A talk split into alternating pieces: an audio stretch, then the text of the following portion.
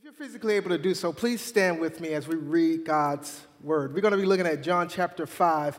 We're going to look at the entire context of this particular passage. However, I just want to read one particular verse to you this morning as we um, uh, uh, stand and read, because this is the focal point. This is the focal point that I want to uh, focus on. And this is verse 6.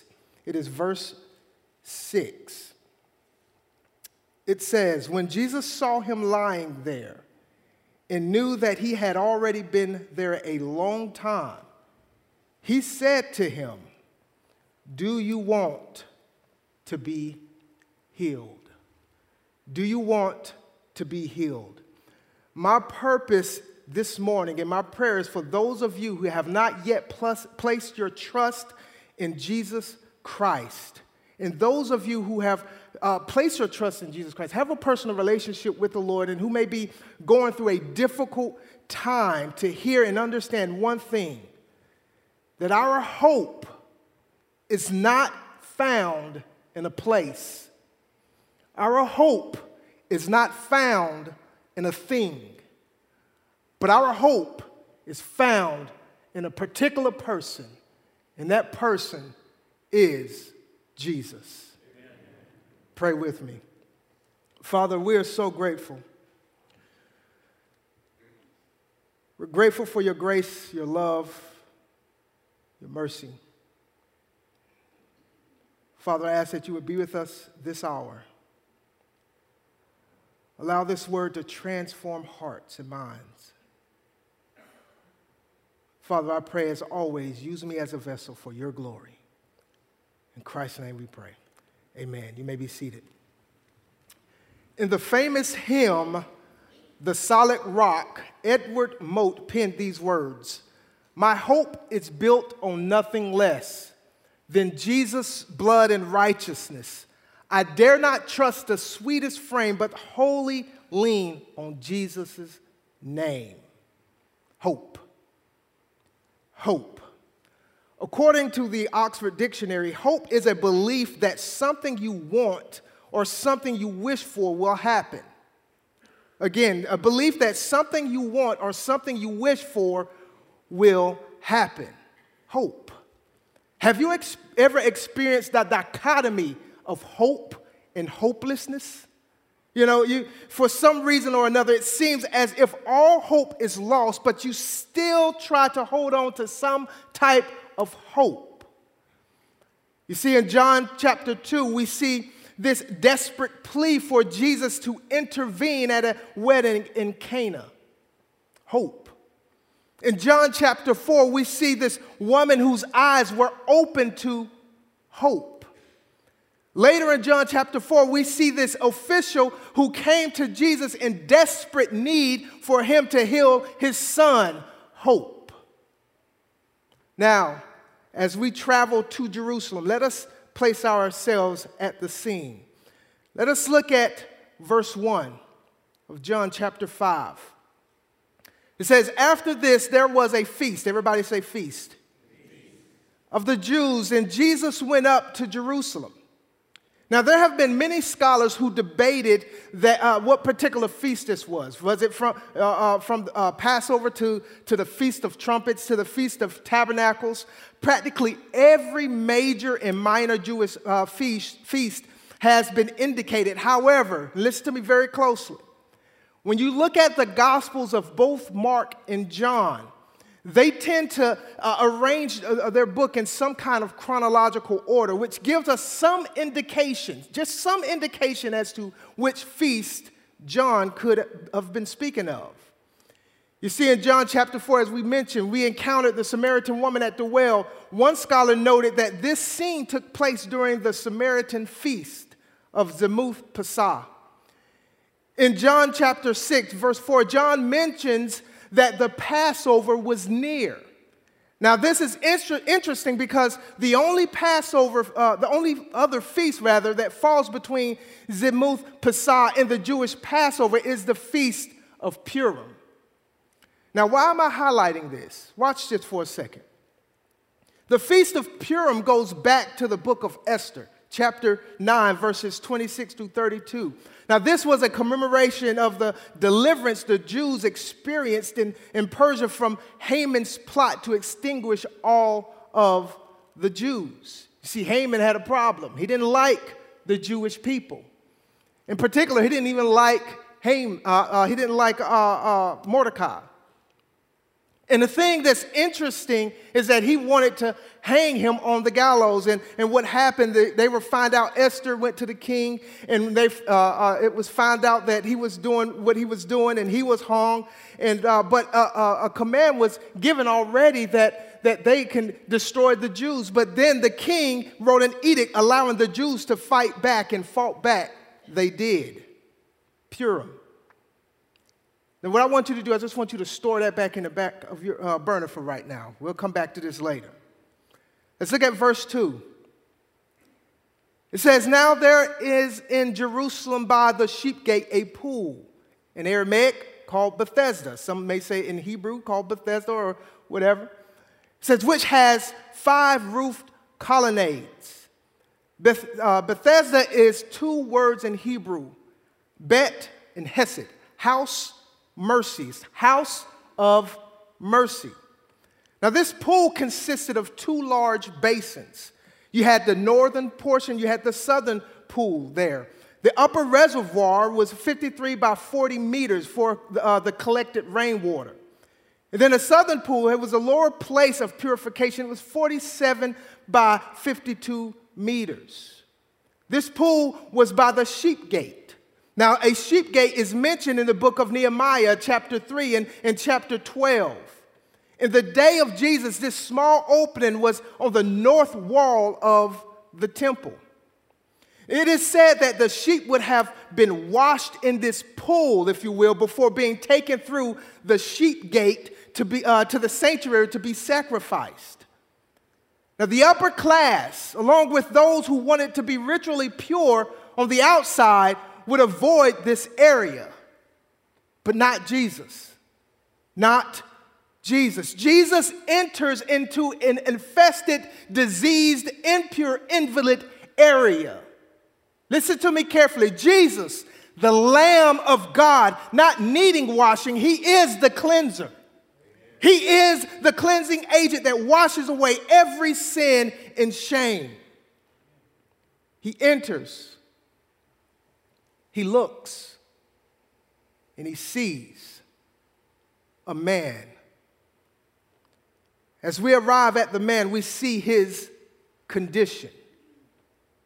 So, what's the condition of the man? The condition of the man. John chapter 5, verses 3 through 5 says, In these lay a multitude of invalids, blind, lame, and paralyzed. One man was there who had been an invalid for 38 years. One thing I want to note here is that some of you have a second part to verse 3 and in verse 4, in a verse 4, and some of you do not in your particular Bibles. If you do not have the verse in your passage, there is a textual note at the bottom of your Bible with the verse or in the column area. The verse that you may or may not have in your passage describes an angel stirring up the waters. Now, most scholars agree that this verse was, uh, that, that was inserted was an ancient tradition or folklore amongst the people. One scholar said healers were much sought after in the ancient world, both in Judaism and in the Greco Roman society. Rabbinic literature speaks of Hananiah uh, ben Dosa who operated as a miracle worker and faith healer in first century Galilee. In the Hellenistic world, shrines were uh, dedicated to Asclepius and other gods of healing. The oldest manuscripts that we have, this verse is not found. However, there are some manuscripts that after that that places this verse inside the text. Listen to me very carefully. This does not change the validity or the veracity of the text whatsoever. Scholars believe this to be added to give clarity to why the sick and disabled were gathered by the pool, as one commentator noted, with each one hoping to be the first into the pool when it bubbled up. Can you imagine? Every time, uh, the, every, every time the water is seemingly stirred, chaos brewed. Listen, this is the problem with our world today. And it is in its spiritual condition, as one uh, pastor noted, people helpless, sin damage. People can, uh, put their faith in some superstition or religious tra- uh, uh, tradition that cannot save. So the text describes that the folks inside of this pool area, they were invalids, they were weak, disabled from illness or uh, uh, an illness or injury. They were blind. They could not see. They were lame. They, they were wounded, disease which affected their body or limbs. They were paralyzed, lost all power, dependent. But Jesus, listen to me, Jesus intentionally enters into this place full of unwanted people, people who needed hope, people who sought hope in some stirring of the water. These were outcasts. They were unclean. Folks that people did not want to deal with, they didn't want to be around. But hope arrives. I, I remember visiting Nairobi, Kenya, and uh, I went to a place called Korogocho. Korogocho is, is Swahili meaning crowded shoulder to shoulder. Uh, Korogocho is one of the largest slums in uh, Kenya. There is a population of over 200,000 uh, people, listen to this, on a strip of land that is only half a mile. And I remember going there, the poverty stricken, the, the drug infested, people who are full of disease, you're walking, and, and I remember walking on this dirt path, uh, this dirt street rather, and you seeing kids my son's ages, and, and all three, all four of the sons' ages, and they're playing in a trash heap on the side of the road. Hope. Hope. Where is hope? The physical condition of this man this one particular man, he has been in his condition for 38 years. 38 years, inflicted with this malady for 38 years. 38 years is a long time. Can you imagine how this affected his mental state? In a crowded area, but feeling loneliness, depressed, feeling unloved, discouraged, anger, desperate. If I can just get to the water, Everything will be all right. These thoughts continue to replay over and over and over in his head, and he, and he begins to develop a victim mentality, blaming others, making excuses. Can you imagine? His mental state, listen to this, his mental state infected his spiritual state. His legs were inoperable, dead even and so was his spiritual life dead. 38 years of pain and uncertainty, hoping while yet hopeless. You see, we not only see the condition of this man, but we also see the position of the mat, the position of the mat. Let's look at John chapter 5, verses 6 through 8. It says, When Jesus saw him lying there and knew that he had already been there a long time, he said to him, Do you want to be healed? The sick man answered him, Sir, I have no one to put me into the pool when the water is stirred up, and while I'm going, another steps down before me. Jesus said to him, Get up, take your bed, take up your bed, and walk this paralyzed man resting, waiting, resting, waiting beside the water in hopes of him entering in whenever it is stirred. You know, John used a particularly interesting word, knew. This particular word, or the implying of this word, has been used uh, by John quite frequently in his gospel. In John 1:42, Simon is brought to Jesus, and, and after looking at Simon, Jesus says to him, You are Simon, the son of John, you shall be called Cephas. In John 1:47, Jesus sees Nathanael coming to him and said, Behold, an Israelite indeed, in whom there is no deceit. In John 2, 24 through 25, the text says that he knew all men, for he himself knew what was in man. In John 4 18, Jesus knew that the Samaritan woman have had five husbands, and the one that she was with then is not her husband. This particular word carries the idea of divine knowledge. John shows a supernatural knowing. Jesus engages this man and asks a question Do you want to be healed? Do you want to be healed? Do I want to be healed? Sir, I, I'm standing here, been waiting for 38 years, waiting for some stirring of the water. Do, do I want to be healed? You're asking me? Do I want to be healed? I'm here, want to be healed. I'm standing or sitting or laying, rather, here you know, at first, this seems like a weird question that Jesus asked this man Do you want to be healed?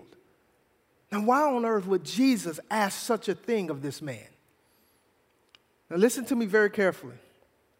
Whenever Jesus asks a question, have you ever considered that Jesus already knows the answer to the question?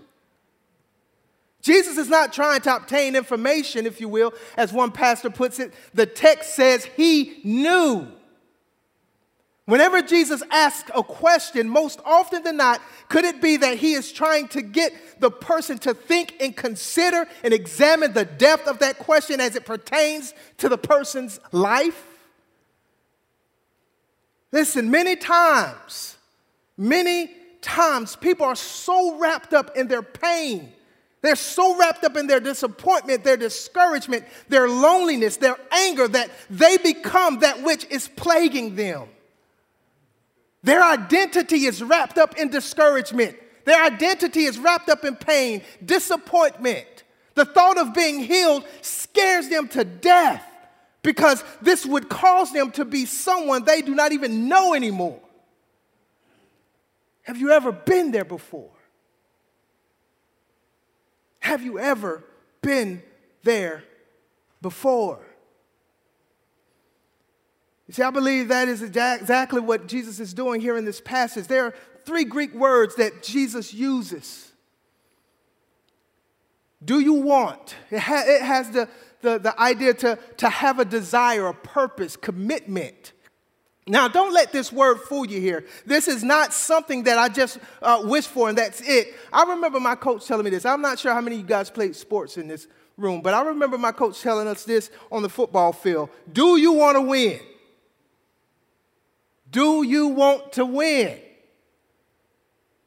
That means if we have the desire to win, we have to be committed to win. There is action that takes place on my part.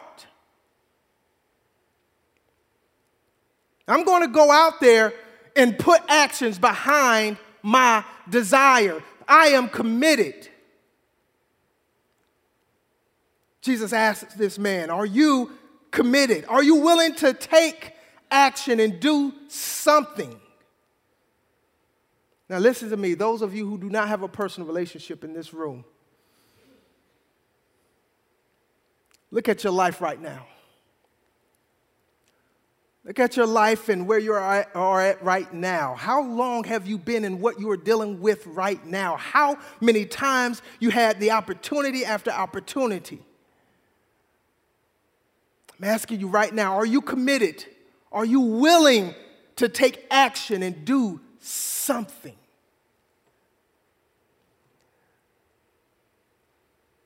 So he says, Do you want? And the second phrase or word of uh, the Greek is to be. Ginomai. It literally means become, be born. It is the idea of being produced, made, created. It is closely related to our word Genesis, to come into being. Then he hits the last one healed, healed, healthy, sound, whole. This was much more than a physical healing. A lot of times we are looking for a physical healing with no spiritual effects. Jesus was speaking to this man's soul. Jesus is asking this man who is resting, listen, who is resting and waiting by the pool, are you willing to do whatever it takes to be born whole, to become whole? This man is resting not only by the pool, but listen to this this man is resting in his discouragement. He's resting in his anger, his disappointment. He tells Jesus that he has no one to put him into the pool when uh, the water is stirred up. And while he is trying to go, another steps down before him. Ladies and gentlemen, what are you resting in? What is the position of your mat today? Are you resting in your loneliness, your frustration, your disappointment, your anger, your past hurts? What are you resting in? Listen, whatever your heartache, whatever your pain, whatever your disappointment, whatever your frustration, whatever you are dealing with, Jesus wants to change the position of your mat and he wants you to rest in him. You see, at first, this man thought Jesus to be another person coming up to him. He was so wrapped up, listen to me, he was so wrapped up in his belief, he thought finally someone can put me into the water when it is stirred. But little did he know that the Son of God, the Alpha and the Omega, the Prince of Peace, the King of Kings, the great I am, the healer, the restorer of life, the miracle worker, the way, the truth, and the life said to him, Get up, take up your bed, and walk. Jesus' words alone carried healing. The position of this man's mat began to change. The power of the living God began to flow through this weak, his weak legs as he obeys the word of the Lord. It reminds me of the prophet Ezekiel. When the God of Israel brought Ezekiel in the middle of the valley full of dry bones, and God asked a question Can these bones live? Then he, the God of Israel, had Ezekiel to say to the bones, to those bones, Thus says the Lord God, I will cause breath to enter you, and you shall live. I will lay sinews upon you, and will cause flesh to come upon you, and cover you with skin, and put breath in you, and you shall live and you shall know that I am the Lord. And all of a sudden, these dry bones in the valley began to rattle, Brother Tim. They began to rattle. Bone came together, bone to bone, and these bones began to develop muscle tissue. And flesh covered them, but there still was something missing the breath of God life. They were still dead. But all of a sudden, the God of Israel caused breath to fall on these bones, and they stood to their feet and were alive. Do you want to be healed? Do you want to be healed? The water he was seeking wasn't the living water. This man was not seeking the living water. This was no angel, but the Son of God. The Son of God. Hope. Hope. So, why on earth did Jesus do this? Out of all those people in that place, why heal this one? Because it was a multitude of people there. Why just one? Why just one? Because of the Messiah's mission. the Messiah's mission. John chapter 5, we're just going to read verses 9 through 17. And at once the man was healed, and he took up his bed and walked. Now that day was the Sabbath. So the Jews said to the man who had been healed, It is the Sabbath, and it is not lawful for you to take up your bed. But he answered them, The man who healed me, that man said to me, Take up your bed and walk. They asked him, Who is the man who said to you, Take up your bed and walk? Now, the man who, who had been healed did not know who it was, for Jesus had withdrawn. As there was a crowd in, in the place, afterward, Jesus found him in the temple and said to him, See, you are well. Sin no more, that nothing worse may come or may happen to you. The man went away and told the Jews that it was Jesus who had healed him. And this was why the Jews were persecuting Jesus, because he was doing these things on the Sabbath. In verse 17, it says, But Jesus answered them, My Father is working until now, and I am working. This man had been an invalid for 38 years. And the indication uh, here seems to point to this man being there the longest. And the Messiah was on a mission to bring clarity to their misconceived hope. And he did this on the Sabbath. You see, this is a problem because the religious leaders added commands apart from the written law, the Torah. They had the oral tradition. Now, in a nutshell, this was believed to be handed down from God to Moses along with the Torah, the written law. So, not only was the written law given, but it was some secret knowledge, in a sense, uh, given to uh, Moses, and he passed it along and passed it along, and so forth.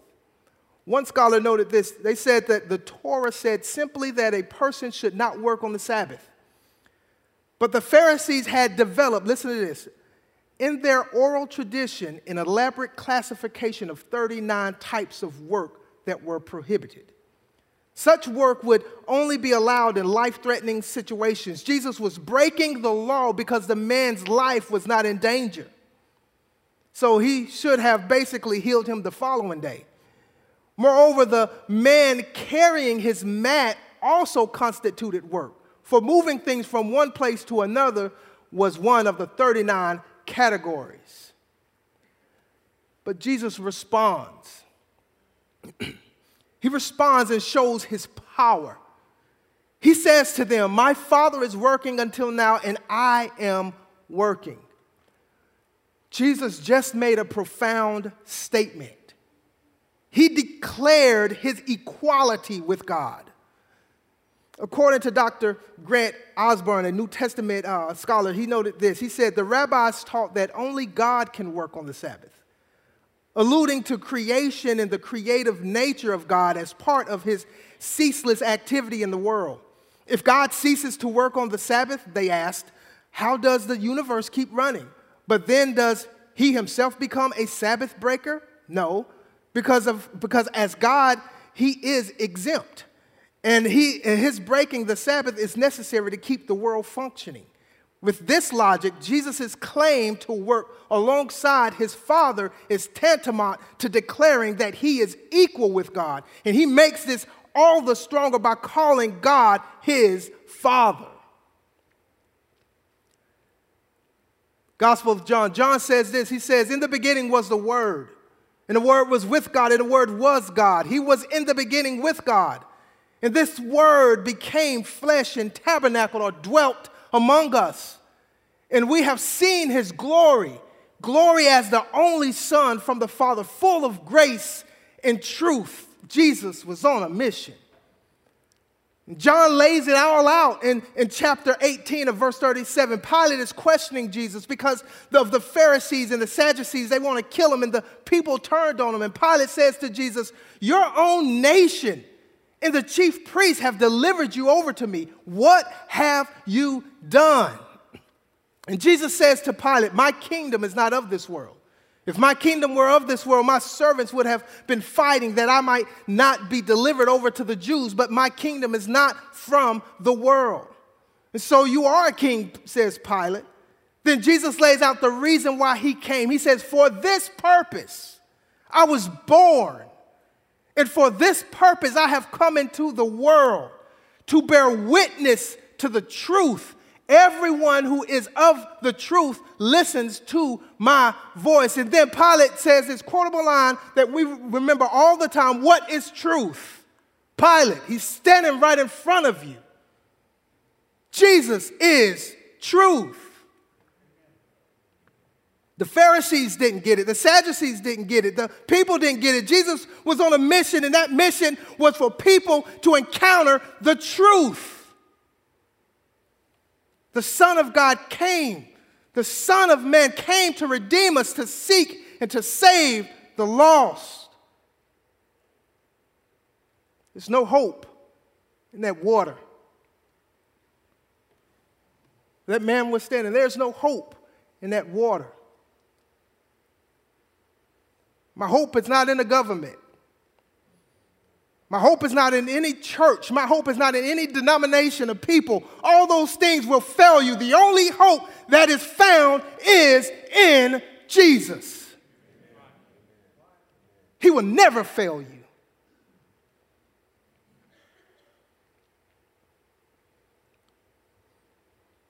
Jesus walked right into a place where the invalids, lame, blind, were hanging out, looking for healing. He came right in and, and showed who was the great physician. The theme in John's gospel is faith and unbelief. The words believe or faith is used over 90 times in John's gospel, and it describes the condition of salvation. There are certain miracles that John highlights that we get to see as people today, their reaction. Do they have hope? Do, do, do they trust in him? Or is he, is he the source or do they reject him?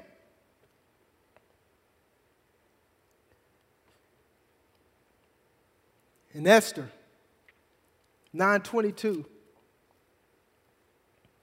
on Purim, it is said that the Jewish people are commanded to make them days of feasting and gladness, days for sending gifts of food to one another and gifts to the poor. Listen to me very carefully. During the Feast of Purim, the Lord Jesus enters the house of mercy and gives this poor, sick man the gift of physical health and presumably eternal life. Ladies and gentlemen, what is your condition today? Physically, mentally, spiritually, what is your condition today? Are you experiencing doubt, loss of a job, divorce, fear, depression, addiction? Are the man's legs a representation of your spiritual life? Dead. What is your hope in? What is your hope in? If you will, I want you to listen to these words by an artist named Phil Wickham. If you would, just close your eyes. Just, just close your eyes and just think and meditate on these words. Who could imagine so great a mercy? What heart could fathom such boundless grace? The God of ages stepped down from glory to wear my sin and bear my shame. The cross has spoken. I am forgiven. The King of Kings calls me his own. Beautiful Savior. I'm yours forever. Jesus Christ, my living hope. Hallelujah. Praise the one who set me free. Hallelujah. Death has lost its grip on me. You have broken every chain. There's salvation in your name. Jesus Christ, my living hope. Bow your heads for me. I just want you to listen to me very carefully as your heads are bowed. This man that Jesus engaged had a choice. He did. He could have stayed right there on his mat and missed the gift that Jesus provided. Today, you have a choice. In just a moment, you're going to have an opportunity to respond. But before you do, I want you to understand one thing that Jesus knows exactly where you're at. He knows exactly what you are do- going through, and, and, and He knows exactly why you are where you're at. And His love for you was shown when He came down to earth and paid a penalty that you and I deserved. The weight of our sin crushed Him on that cross. I want you to think about that for a moment. He died a painful death. He was buried even, but defeated death when he arose from the grave. And now you have an opportunity to receive the gift of life through a sacrifice. You have a choice. You have a choice today. Maybe you have already received that gift but you're experiencing something in your life that is unbearable, tragic, devastating, disappointing. Maybe you're angry. The altar is open for you. Jesus said, Come to me, all you who are weary and burdened, and I will give you rest. Take my yoke upon you and learn from me for I am gentle and humble in heart, and you will find rest for your souls. For my yoke is easy and my burden is light. The choice is yours. So after I pray, Brother Chuck and Bob will be down. Choose this day who you will serve. Father, thank you so much for the gift, the precious gift of life through your Son, the sacrifice that was paid, the life that was given on my behalf.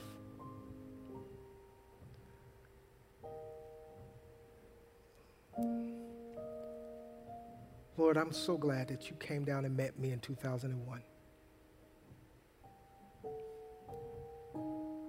You offered me this gift, you told me to stand up and walk.